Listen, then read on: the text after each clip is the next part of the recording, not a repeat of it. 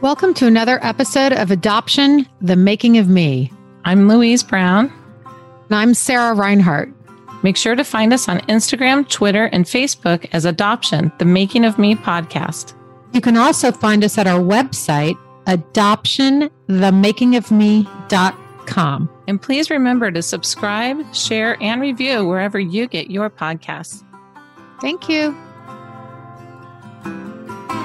Hello, Louise. Here we are Sarah. for talking deeper into The Mistress's Daughter by A.M. Homes. It's better and better. Actually, It does. We stopped last week right before she, Norman, her birth father, invited her to meet his wife, who yeah, she was wasn't super welcoming to her. No surprise. immediately. I mean, why would he even do that? The whole thing is bothersome to me. I like when she has. Well, I this think you know yeah. maybe he was trying somewhat. I don't know, but she, they go to the country club, I want which to I see. like. What she says: Yeah. Norman lives in this world, faded but presumed aristocracy. he's not upper class; he's overextended. I love it. And then she says, I arrive early auditioning, right? Yeah. I feel I feel that myself constantly if I'm doing anything around this whole thing, like auditioning. And she's so secure in the other part of her life. That's what's so interesting about adoptees. And then she's like, Oh, I'm I'm being led away. And maybe she really is the queen. Is there like the way he's acting about meeting his wife, right? Maybe she's the queen. It's like, oh, and she's anything but. I mean, it's not loving or nice. It's like she's just not at all welcome in their lives immediately. Except that she does meet her brother. One of her brothers is Mhm. just through Norman, but that's the only one she's allowed right. to know or meet. Norman Jr. Um, The eldest son. and then then they move to Florida, which I think she, you know, kind of feels as an abandonment, maybe to some extent. But she also then writes to him to tell him of her disappointment that he didn't keep his promise about introducing her. And as it turns out, one of the kids opened the letter, so that was all exposed to his family. Uh, Yeah. anyway so then they they kind of drift drift away from each other but the biggest piece of what we read is ellen dies Yeah. Ellen dies. And she hadn't been in touch with her, which we kind of find out later why. But all of a sudden she just gets news that she dies. This woman she never wants to see. And then deep down, then she dies. You kind of do want to see her. It's this constant. One of our guests described it as like, you don't love her, but you don't not love her. I don't know. You want to be in, but you're not in. It's like, how does she just die? And she's young. She dies suddenly in the middle of winter. What does it say? i don't here? know how young she was i mean she was i mean am's already in her 30s I was thinking maybe early 70s or something. But I felt I felt like it was sort of sudden. I mean, I guess well no she was still in her 50s i guess young, right? But she had had obviously some health issues. But oh, how was this part? Well she did have have health issues Yeah. because she called her to say i've got a procedure and and am's like i know i should offer to go but she just like she couldn't do it and then ellen cancels the procedure Mhm. and then she's on the phone with her mom. I thought this was really Yeah, I was Just, hoping you'd say. Uh, she was on the phone with her adopted mom, who then gets a call on call waiting, puts AM on hold, and comes back and says Ellen's dead. And I think that you know it was just like a shocking, you know. And she says I'm on the phone talking to my mother when she gets a call telling her that my mother is dead. It's a little too much like a Gertrude Stein line Mhm. for a just one second to talk about how humorous her writing is. You know, Ellen had a brother, and she says that the woman that delivered the news about the deaths says that Ellen's brother was notified of her death and left Ellen's body in the Atlantic City morgue for at least a day while he was at the U.S. Open in Forest Hills. And a, later, AM's friend says he wasn't playing in it, was he? like you couldn't leave, you know, your sister died. You have to finish watching the matches and then go collect her. at the- everybody that whole era of that generation of like my parents generation and like they were just bizarre. like just totally you know didn't i don't know just interesting people yeah so then am goes to the funeral and there's only a few people there and it was sad the funeral. There was something she Mhm. said about it. I thought of last night telling you where she says that I'm thinking Ellen is in there. This is when she's looking in her coffin, Mhm, you know, at her coffin. Ellen Yeah. is in there in that coffin paying attention. She knows she's dead. She knows how awful it is. I remember her irreverent bursts of emotion, how she would say it was whatever it was she was thinking. It's depressing as hell, but I'm glad I'm there, if only to be a witness to this woman's life, the end of this woman's life, to make note of it. Yeah, I I highlighted that too. I thought it was neat. Like the, it's like she had to be a witness to her own mother. And like no one, it's like no one cared about Ellen. I know. It made me sad. It just, Well, I think, you know, her damage was so vast. And because then she goes into Mhm. like the downward and that she buys a map and drives looking at all the addresses from the letters that Ellen had Mm. sent her. And it was like a downward progression, you know, of her life just going downhill. going down, you know. And then there's another thing. She said, What is so sad is that this is a woman who I had to protect myself from while she was alive. And now she is dead. And I'm doing chin ups outside her kitchen window, scrambling for clues. yeah. You know, like she didn't, I had a similar thing with Tilda where I didn't, like, I always kept this wall up with her, my birth mother, kept a Mhm. wall up.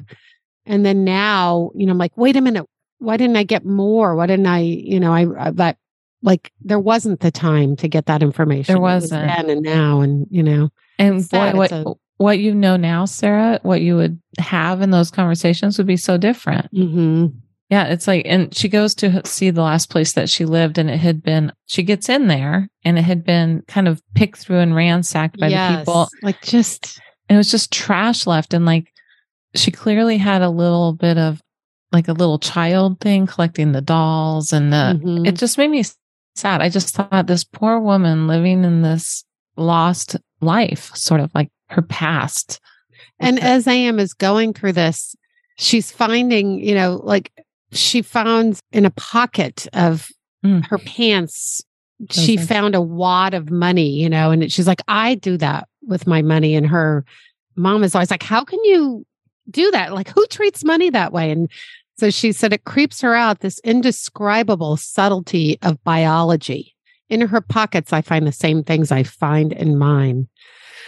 yeah. Um, she goes home. Well, I won't skip ahead, but well, she goes, yeah, well, because I had a couple things highlighted. Yeah. But uh, she said there's a tendency to romanticize the missing person. To think about her is to allow her in. I hear her voice in my head. Unreliable though she was, she is the only one who could explain to me what happened. Then Um, after mhm. the going through the house, she meets friends, really good friends who were there for her and takes them to dinner. And she says, in the end, Ellen pays for the meal. I Mm-hmm. use the wad of money from her back pants and whatever is left, I leave as the tip. the tip. Well, and it freaks her out so much what you said about the how is she a grown woman also stuffing stuff in her pockets? It could have been her pockets that she goes home and cleans her house. Yes. Like she's Like- like, I can't be like this. I don't want to end up like this. Yeah. Yeah, I don't want to end up like this. I don't think it's more like. I don't think it was I can't be like this. I right. I, yeah, I mean I can, but not to become that. e- not to be end up like that. I had similar thoughts after after Tilda, like when I went to say goodbye to her, and like, is this going to be my life alone? Mm, You know, in a small apartment, and that's sad. I wish I knew you better then, actually. To you know, Like, I'd only known we didn't- for- not It- that long. We didn't talk about this stuff. Like I wish I went with you and like it's a big thing. I like might have gotten her- bird flu from Becker. He he got bird flu on that trip. Damn it, Becker. I'd still be it mad it. bird flu, whatever it was around 2009. Good thing you didn't go. Good thing Um, didn't go. the last thing that I highlighted, and I think it's a good way to Mm. end this, is I struggle with how to narrate the confusion, the profound loss of a piece of myself that I never knew, a piece that I pushed away because it was so frightening. The autobiography of the unknown. I think Mm. that will have to be a quote for Instagram. I think so. And there's a she has some good ones in this. I mean, it made me think a little bit about my biological mom, Linda. Like I romanticize her a little bit. You know, I know more and more about her, but you romanticize what you don't know, right? And so Mhm.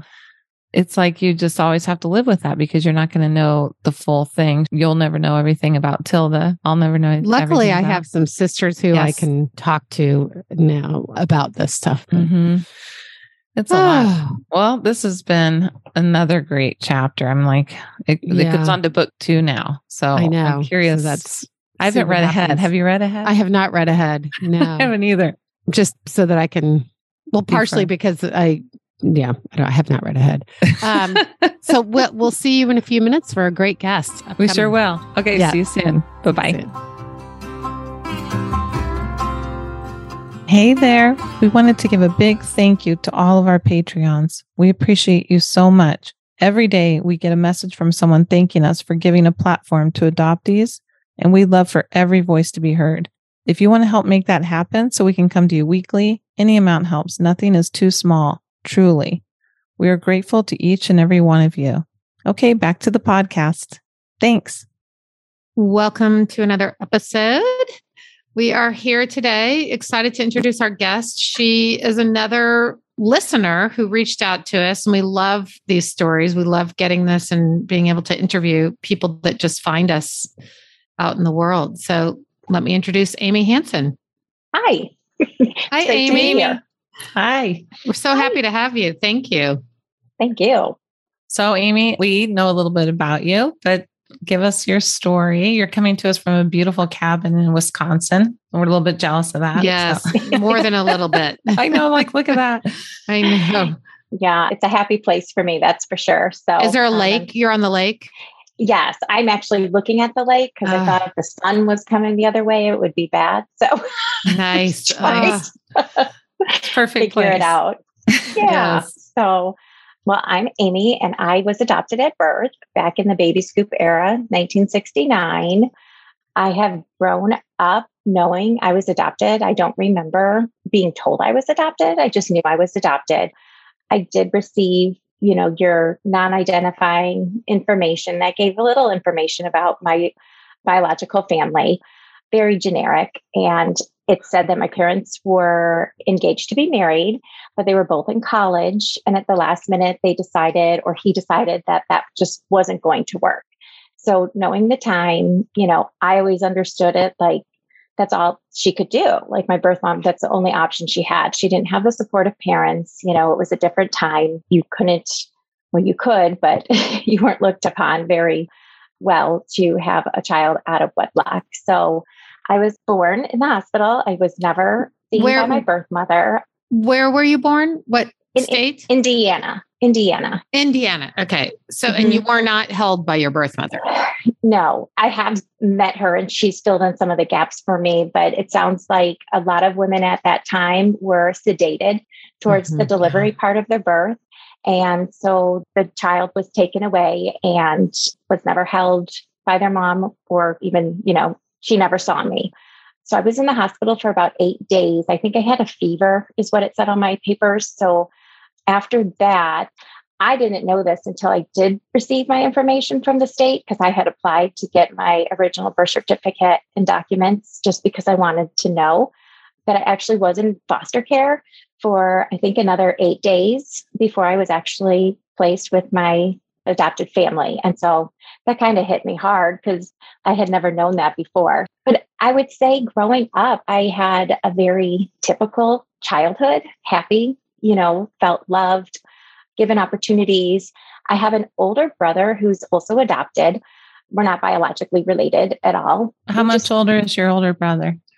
He's two years older than I am. Two years older. hmm Yeah. So we, I mean, we really knew we were adopted. We never talked about being adopted, really. You know, we got the same kind of narrative that I think so many of us did back then is how lucky we were that our birth mothers loved us so much that she placed us for adoption and we were chosen.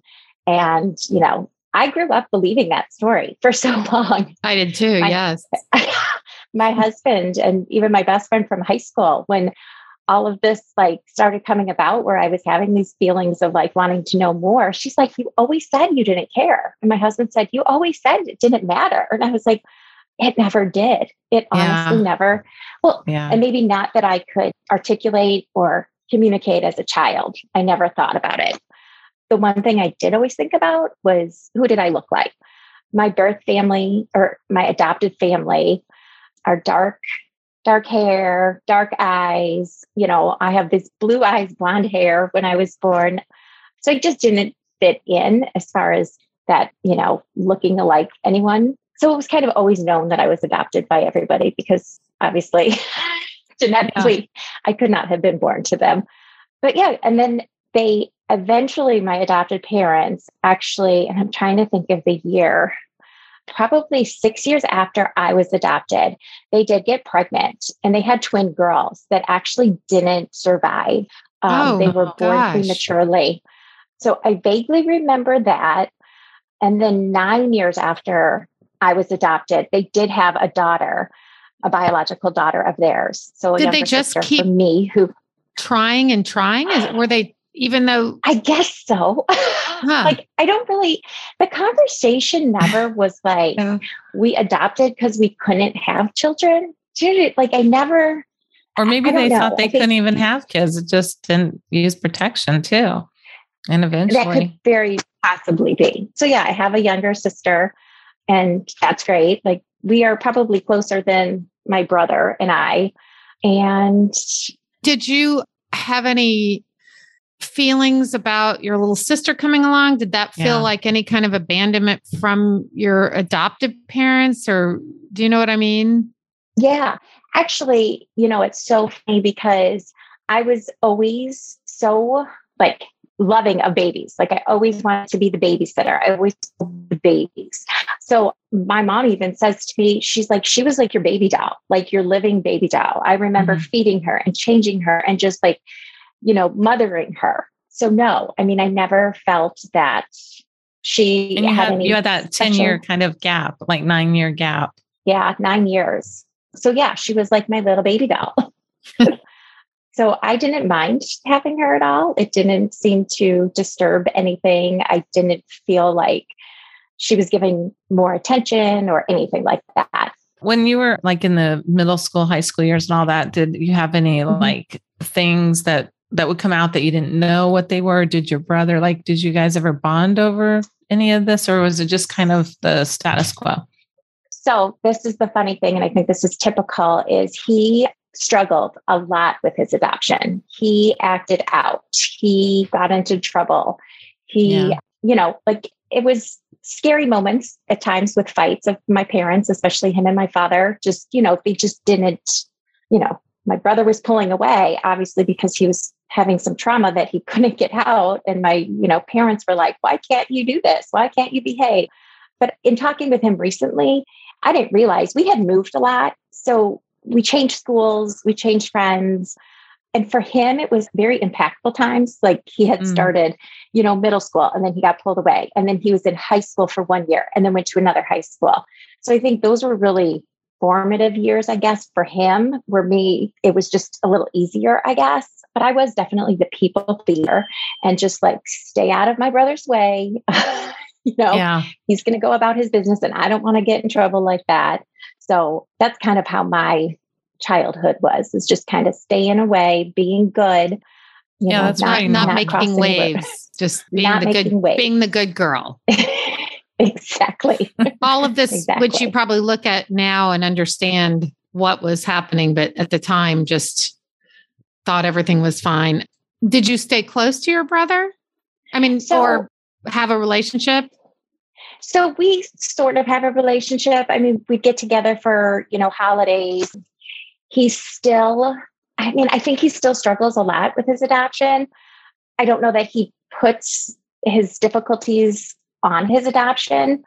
So we're not close, but when I started having these more, you know, feelings of I know people don't like it so much coming out of the fog, that term, but I feel like that's what I did.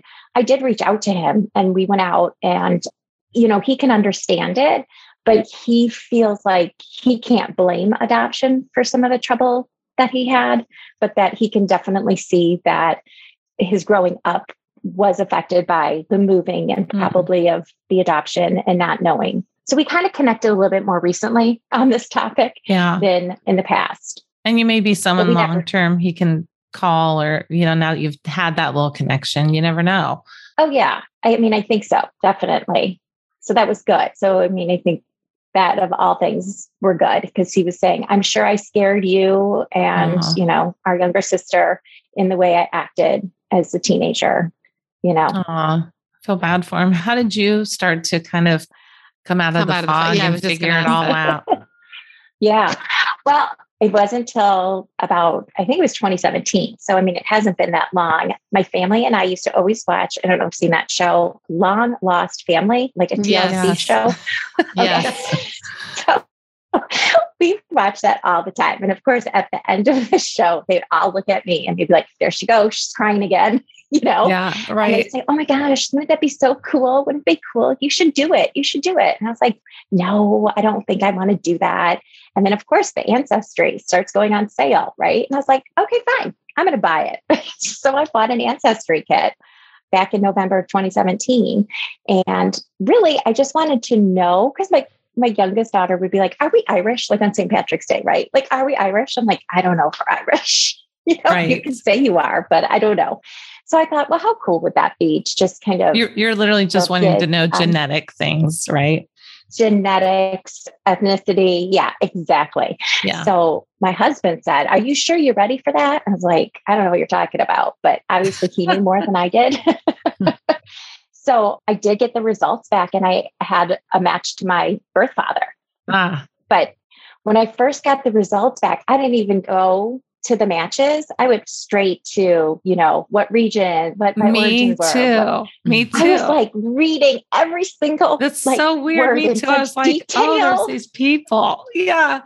God, that's funny. I know. And then I clicked the matches and I almost literally fell off my chair. Like I was stunned to it have said because um, it says parent child. Yeah. You had a big yeah. yeah. And the thing is, it didn't have a name. It was a username. And I oh, it was a username. He didn't have his was, he didn't have his name. Yeah, he didn't. Mm-hmm. No. And I did find out in my non-identifying information that he was also adopted. Oh. Um, yeah. So I thought, well, maybe that's why he's looking. So of course you do all the reconnecting through the messenger system and he never reached out to me at all. So the good thing of that was that I knew so he, he was my paternal side. He didn't reach out to you at all. He didn't respond to any of my he messages. He didn't respond. Yeah. Mm-hmm. Okay. So I wanted to make sure um, I heard that. Yeah, go ahead. yeah. So I knew he was paternal. So I could match maternal matches. So I did find a close cousin match who's also adopted on my maternal side. And she's like, I wish I could help, but I'm also in the same boat. Yeah. And we still haven't figured out her connection. We kind of know who it is, but he's not admitting to having part of that. So and when you were doing this, did you have any, were you still sort of in that like, oh, this is interesting thing, but nothing like that's how I was. It was like very strange, my whole ancestry journey, but like I just yeah, wondered how I you mean, felt was, about it. I was stunned. And then I was like, well, it's here. Like now that it was in my lap, I wanted to investigate further. So I found another cousin who had an elaborate family tree on my maternal side. And since I had some non identifying information, I knew that my grandfather was one of seven children. So it was really easy for her to figure out who it was just based on what his age most likely was, because I knew approximately how old my birth mom was. And so with that, I used Ancestry and was able to find her married name on her, I think it was her father's death certificate. So then oh. we went to Facebook, like we all do. Right. and um, right away. My daughter helped me and she found her right away. So I reached out through Facebook to her and it took a little bit. Like I put out a really nice, like, hey, generic, you know, and then it, it could have gone to her other messages though. You know how that is with Facebook. If you're not friends, yeah. they don't right. get it right away. Yes. Exactly. So then I, you know, losing patience here after all these years. I'm like, I don't need to know. And then I was like, I need to know now. So yeah, I just basically put it out. I was like, I think I'm your daughter. This is my birthday. This is my name. If you want to connect, here's my number. Here's whatever. So when she finally did get the message, she did respond and say that she was thrilled and amazed and so happy that I had reached out to her. So that was an unbelievable message. I mean, like, really, that's like the golden message, right? And then what- exactly. and then where was she living and how was she? And did she have more kids and all that stuff? Yeah. So she got married, not to my birth father, and had three more daughters. So I have Oh. three half sisters. And they had known about me for some time. I think she had kind of struggled maybe a little bit with what was, you know, having given a child and daughters all about. So I wasn't a surprise when I reached out to her and they were all excited and they all reached out to me on Facebook and you know, wanted to meet me and get to know me. So it was really exciting. And where where are they now? Like where is she? So she still lives in Indiana, very close to where Ah. I was born. hmm And I have a sister who lives there too. I actually have another sister who lives about 45 minutes away from me, and another one who lives out in Colorado. That's a nice story. I mean, Sarah met her biological sisters. It was a really nice connection. It's nice that you have that. Like, yeah, Just the what So then just the you- fact she told them, you know? I know. And her husband, you know, I give him a lot of credit because if he wasn't supportive of this at all, there wouldn't be any type of relationship. And that's kind of going forward. I have found out who my birth father is. I have communicated with him and I did meet him one time, but Did he get your messages on Ancestry?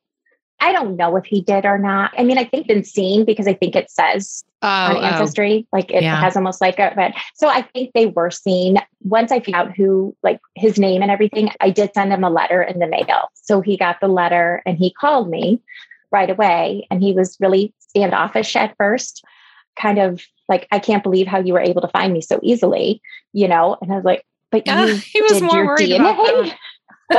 like, but you're the one who did your DNA, knowing that you had a child out there. I'm sure, you know, this shouldn't come as much of a surprise. So then we kind of talked here and there and then met one time with his wife. And, you know, the first thing she said when I asked to get a picture, she said she didn't want to see it on Facebook. And I was like, Uh, okay, well, well, there you go. kind of Did they the have story, kids? right? Did they have kids? Like, do you have siblings through him? Yeah, I have a brother, a half brother, who also doesn't want to have communication with me. So And he knows he does know about you. he does. I found, how did I find the connection? I think I got his name through, you know, you can go to other sites where you upload your DNA. So he was Yeah. on another site where I had his full name. And I actually reached out to his wife through Facebook. And she has actually corresponded with me a lot in hopes she to one day, you know, get us together. And she doesn't understand why he doesn't want to meet me. But we've communicated here and there, like I have with his wife. It was regularly before. It's kind of very sporadic right now. Yeah. So, mhm. Well, he may come around. I mean, and he didn't know about you, I'm assuming. So it's just kind of like getting used to no, it. he did. Oh, he did did. Wow. He did know about me. So, you know, I learned a lot when I talked to him in the way that he said he wanted to do the right thing and marry her. And then she said we were never going to get married. So, you know, my pieces of paper that I had with the fairy tale of, you know, dating and being engaged were not Oh, they weren't true. No, They made, of course, they made up the information for the. So, what was Right. the truth then? He wanted to So- get married to do the right thing, and she said no. So she said they were never engaged to get married. She had no intention to ever marry him. They had dated on and off. They were both at different colleges. They got together and we know what happens, but there was no marriage proposal. He knew about the pregnancy. She kept the pregnancy secret from her family until she was about six months along, Mm, six or wow. seven months along. And her mom was like, You're pregnant. Like her mom just figured it out because she couldn't hide it anymore. And at that point, it was basically, you're just going to place this baby for adoption. So, her parents told her, did she want to keep you? She said she just knew she couldn't keep me. She Mhm. was just finishing school. She was graduating in May. I was born in March. She was in a hospital program. And she said, you know, they could have kicked her out, you know, being pregnant of this program, being single, but they didn't. So she was lucky to be able to get her degree and, and go on. How sad But, is that? um, I mean, let's I just think about that alone for women. I mean, come on. Right. Like she couldn't even entertain So- the thought because it would mess up her life. Right. It's Like- either school or. Yeah. God forbid you do both. right. Mm-hmm. Right. So yeah, so that was never going to happen. So But she, it, obviously, you know, it obviously affected her because she told her daughters and right. You know, I think I think the way she's told me is that when her daughters got to the high school age of, you know, having boyfriends, you know, pretty much letting them know what can happen with a dumb mistake, you know, to be careful. And so I think that's why she got that out to them. yeah. the message. So are you? So Mhm. you're close now, and do you have a close relationship? So we do. We get together on and off. We're about four hours away. So we do visit. We talk a lot. I was invited the one time I had to cancel, I was invited to my sister's daughter's graduation party when we had first scheduled. So that's why I canceled on you. So we do things, Oh. you know, my sister in Colorado, I've seen her once. We met once, but we are planning to get together again over spring break next year. So that'll be nice. So yeah, I mean, it, I don't know exactly your stories, but you meet your family and you can see the resemblance. Like, I, you know, there's so much that I feel like we have in common, but yet all those years go by that you really, you know, didn't grow up with Yeah. someone. Right. Um, it's, yes. No shared you- history. Yeah. So as much as it's awesome and amazing to have it and to see it, like I'm grateful for it, but it is also hard to struggle with like, you know, should I call? Like you don't Yeah. know where to like where you I almost feel yeah, BJ I almost felt Lifton talks- Yeah. Talks about that in the journey of the adopted self just about that Right. kind of where in that in between In land between. of not having right. really belonging anywhere you know It's almost lonelier. Like I feel that way sometimes. Like I don't know where I fit. It's a Right. strange. Yeah. I agree. And you know, with my adopted family, I was going to They ask if, obviously- how are they? Yeah. So they know my adopted father passed away in 2019. So he knew that I had met and enjoyed hearing the stories. My parents were divorced, so they weren't Oh, okay. together. My adopted mom had always said, you know, if you want to find your birth family, I would always help you and support you. And I believed that until it actually came true uh, Where- and I, you know, I try to feel both sides. Like Yeah. I think she is hurt by it, but yeah, like I just want that support of my mom. Like the day I met my birth mom for the first time, it was such a great moment. I didn't tell her I was doing it until after the fact. And then after the fact, I got, but I wanted to go with you. What about me? Why didn't you invite me? And she just couldn't get over the fact that I didn't invite her. And from that point forward, I kind of feel like she's more worried about her and her Yeah. feelings than really thinking Right. about like how this impacts me and my life and being able to see people who look like me to be able to find out more about my origins. Like that's so important that you know it's so great to have. And she just to this day like we struggle. We honestly struggle. I try not to keep secrets anymore because it was like exhausting trying to like okay how am i going to say i went here or didn't go there or who was Uh, with me? Yeah. you know? Because that's exhausting I had that Um, at the beginning. My parents didn't want to know, especially my father. Okay. They didn't want to know. That was the like, and then I was like, oh, I'm supposed to just secretly figure Right. this out. But then they started to come around and ask more questions and be more open. And so that's the hope, right? Is Right. there's openness and connection eventually. And that makes me sad for you in that way. And Yeah, did they ever, I- did they I ever tried. meet after that? Yes, they did meet. And then another time, like they met for coffee. They were in town and we went out for coffee. And I thought it was great. You know, she said she enjoyed meeting her, both of them. And then I invited her to my youngest daughter's high school graduation with my sister who lives close by and my adopted family. And my adopted mom got very upset because my birth mom's husband called me their daughter. Uh, And she was like, I can't believe he said that. Like, I need to leave. Like, you know, what about me? And I was like, uh, but I am you can't daughter. control all these people. It's so, I know. so she left she did. She left the party oh, because she got so upset. She left. And it's like, you know, like, and that's so embarrassing for me. Like, I'm like, she's leaving. Why is she leaving?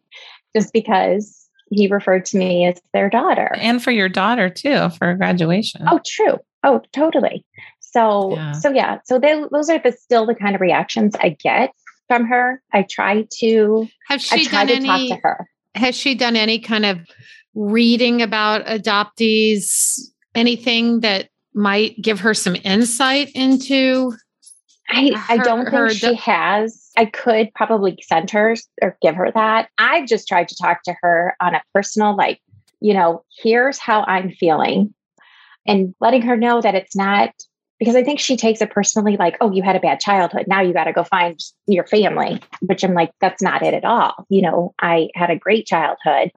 I just want to know, like, you know, she has a picture of her grandfather, her great grandfather, some uncles, you know, this old picture from early 1900s. I don't have that. And she's like, but you know now, you've met them now, so it should be fine. I'm like, you, you should box understand. that up and like, put it away. yeah. yeah. So I, I'm still trying to have her understand where I'm coming from because it's so hard, you know, when you want your mom to understand and I know not, you know, with people who are not adopted, it's very hard. You know, talking to my husband, he still, he tries the best he can and he does a really good job. But there's just parts of him that he just can't understand, which I, you know, I get that. Of course. So, did you have any feelings of like once you started to come out of the fog, did you have mm-hmm. any feelings of anger? That's what happened to me. Um, I was just um, curious of just kind of anger. Well, I had a lot of anger about it. I, I had a lot of more like emotional, just like sadness where mm. I would just, you know, would cry for, you know, just having a feeling of loss. I did have some anger when I received my adoption file and found out more information that was kept from me. And that to me just angered me so much. And I think that's why I want to like talk to as many people that I can and on podcasts to share my story because I think so many adoptees feel like you're the only person in this world who's feeling this way. And you, it's almost like a crazy feeling.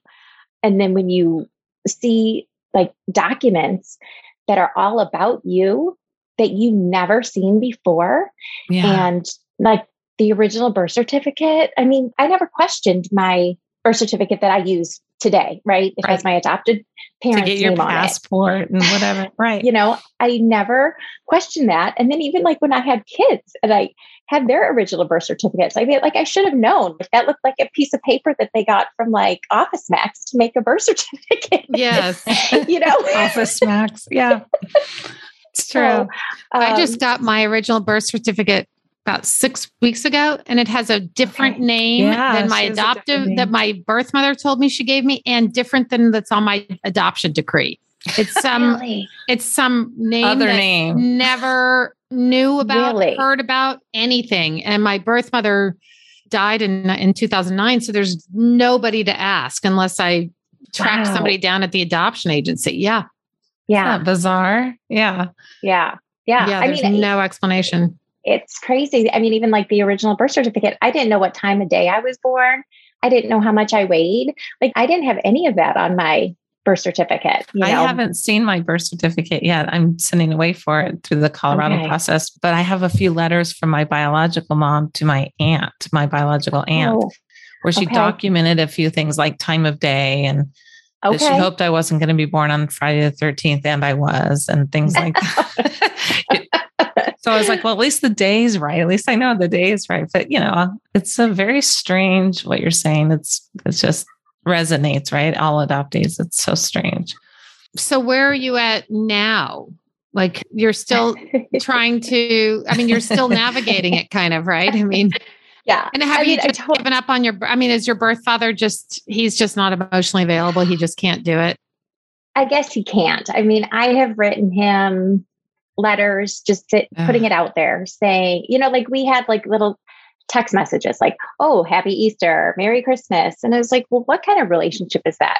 Honestly, right? Like to me, getting, you know, Merry Christmas or Happy New Year is not a relationship, you know. And a lot of times when he would send text messages, it was more about like what was going on in his life. He never really asked about my kids, my life, And I thought, how much energy do I want to put into someone who doesn't seem to really care about me? So I've written a few letters to him, just basically saying, I'm here, I'm open. If you want a relationship, if you would like to get to know me, I am so open to that, but you need to take the lead because I'm just, I was tired of either not getting a response back or a response that would take like months, you know, and I would get something so random. And it just, it was something I was putting so much energy in and not receiving. I mean, I think you you know, it's not like you want a father figure. Right. You just want to know what he's like. Like I just want to know him as a person to kind of know where half of me comes from. You know, so he had a birthday in May. So I wrote him a letter, sent him a card, and I haven't heard anything from him. Does he have other May. grandchildren besides yours? He does. He has three grandchildren. And yeah, so he only had one child. He's an only child. My birth mom's an only child. So there's well, wasn't he? He was also adopted too, wasn't he? Did yeah. did he find out anything about his birth family? he didn't and you know the reason like at one point the conversation about like how i found him so easily and everything and i said well you did the dna and he was like well i was doing it for my son because my son wanted to know more history and i was like oh but you only want the history going like Right. Start at you. not down the Yeah, right. Yeah. I was like, well, I'm part of that family tree, but apparently mine doesn't Yeah. count. So I don't know. It's just, oh, it's one of those things that I'm still struggling with. You know, he's getting older and Yeah, there's the age I- consideration.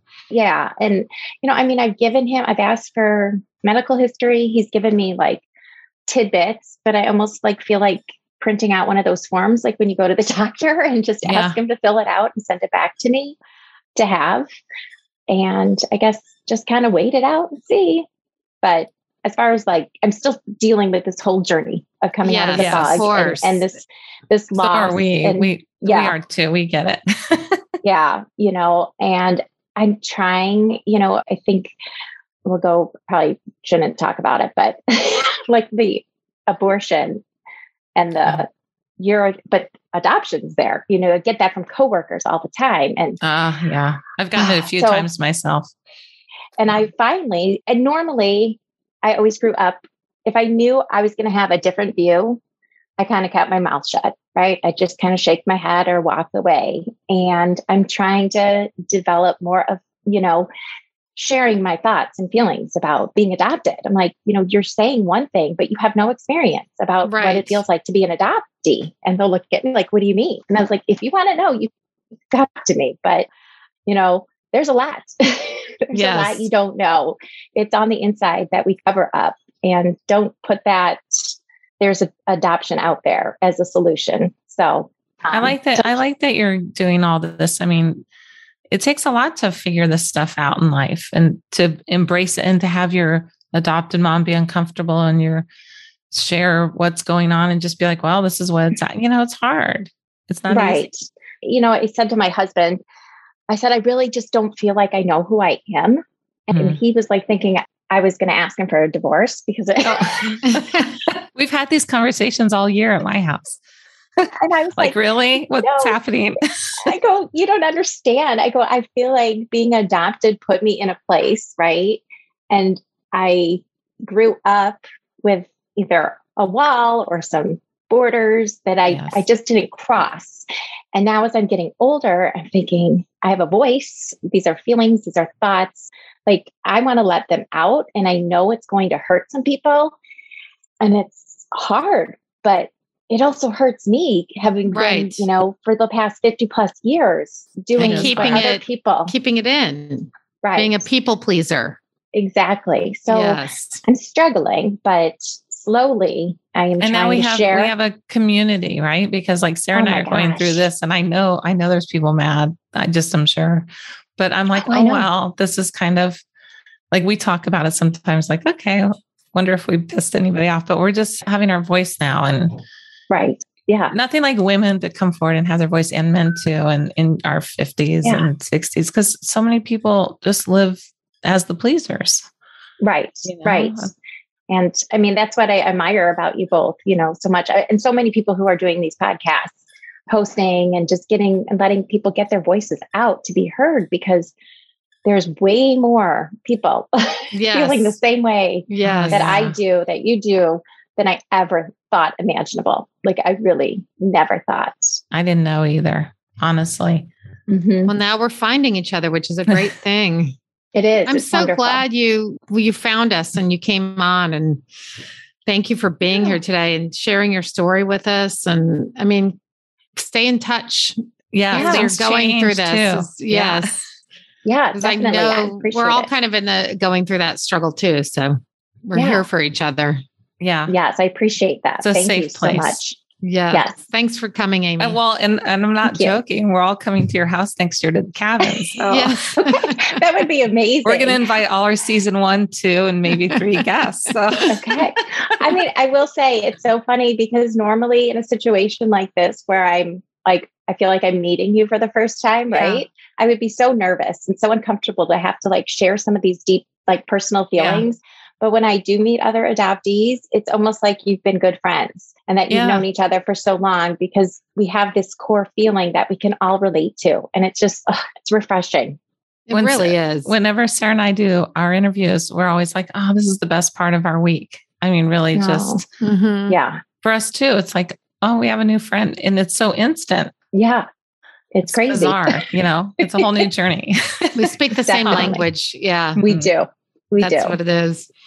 Well, thank you so much. Thank you. And we're going to be in touch with you. And I'm excited for people Right. to hear your story. Enjoy your time, your peaceful time. Thank you. I will. Okay. I appreciate it. Thanks so Okay. much. Thank Thanks, you. Amy. Bye. Thanks, Bye. Amy. Bye. That was cool to meet her finally and just have that connection. I like her personality. I mean, I had a similar birth story in that, you know, not held by my birth mother, foster care, you know, parents making the Yeah. decision for her. when she wrote us and I read that, I thought of you. And it just makes me sad to think of a baby like just kind of flailing and maybe the nurse picks you up or whatever. And God, you know, when Yeah, you get just- to the brass tacks of it. Yeah, going to the nursery and nobody. Yeah. And, it's said, funny too. I was thinking when she was talking about just the narrative that was given, Yeah. obviously given to every adoptive parent back then, you know, Yeah. tell them they were chosen, tell them their birth mother loved them so much she had to give them up. That is clearly the narrative of that Clearly. of that baby scoop era, which is I don't think that's still said to people anymore. But I don't Yeah. either, but maybe it'd be interesting to know if it is in some yeah, we should ask some of our younger adoptees. the other point that. she made that I wanted to make with her, and I forgot, was just the whole that she said when women are sedated back then, right, right, don't even experience some of the birth. right. Ah, And then hard. babies back then Yes. too were I didn't know that Yes. so yes. recently. Did you tell me that? I think you I told me think I that. might have told you that. Yeah. Crazy. Well, Sarah, What do we say? another great episode. Another great episode. See you next time. See you then. Thanks so much for listening today. And remember, if you'd like to share your stories or suggest any guests for our show, you can find us on all the socials at the Making of Me podcast. And again, we have a Patreon page so that we can continue to bring these great adoption stories to you. So if you want to find that and donate or contribute in any way, Find us at patreon.com searching adoption colon the making of me. Bye. See you next time.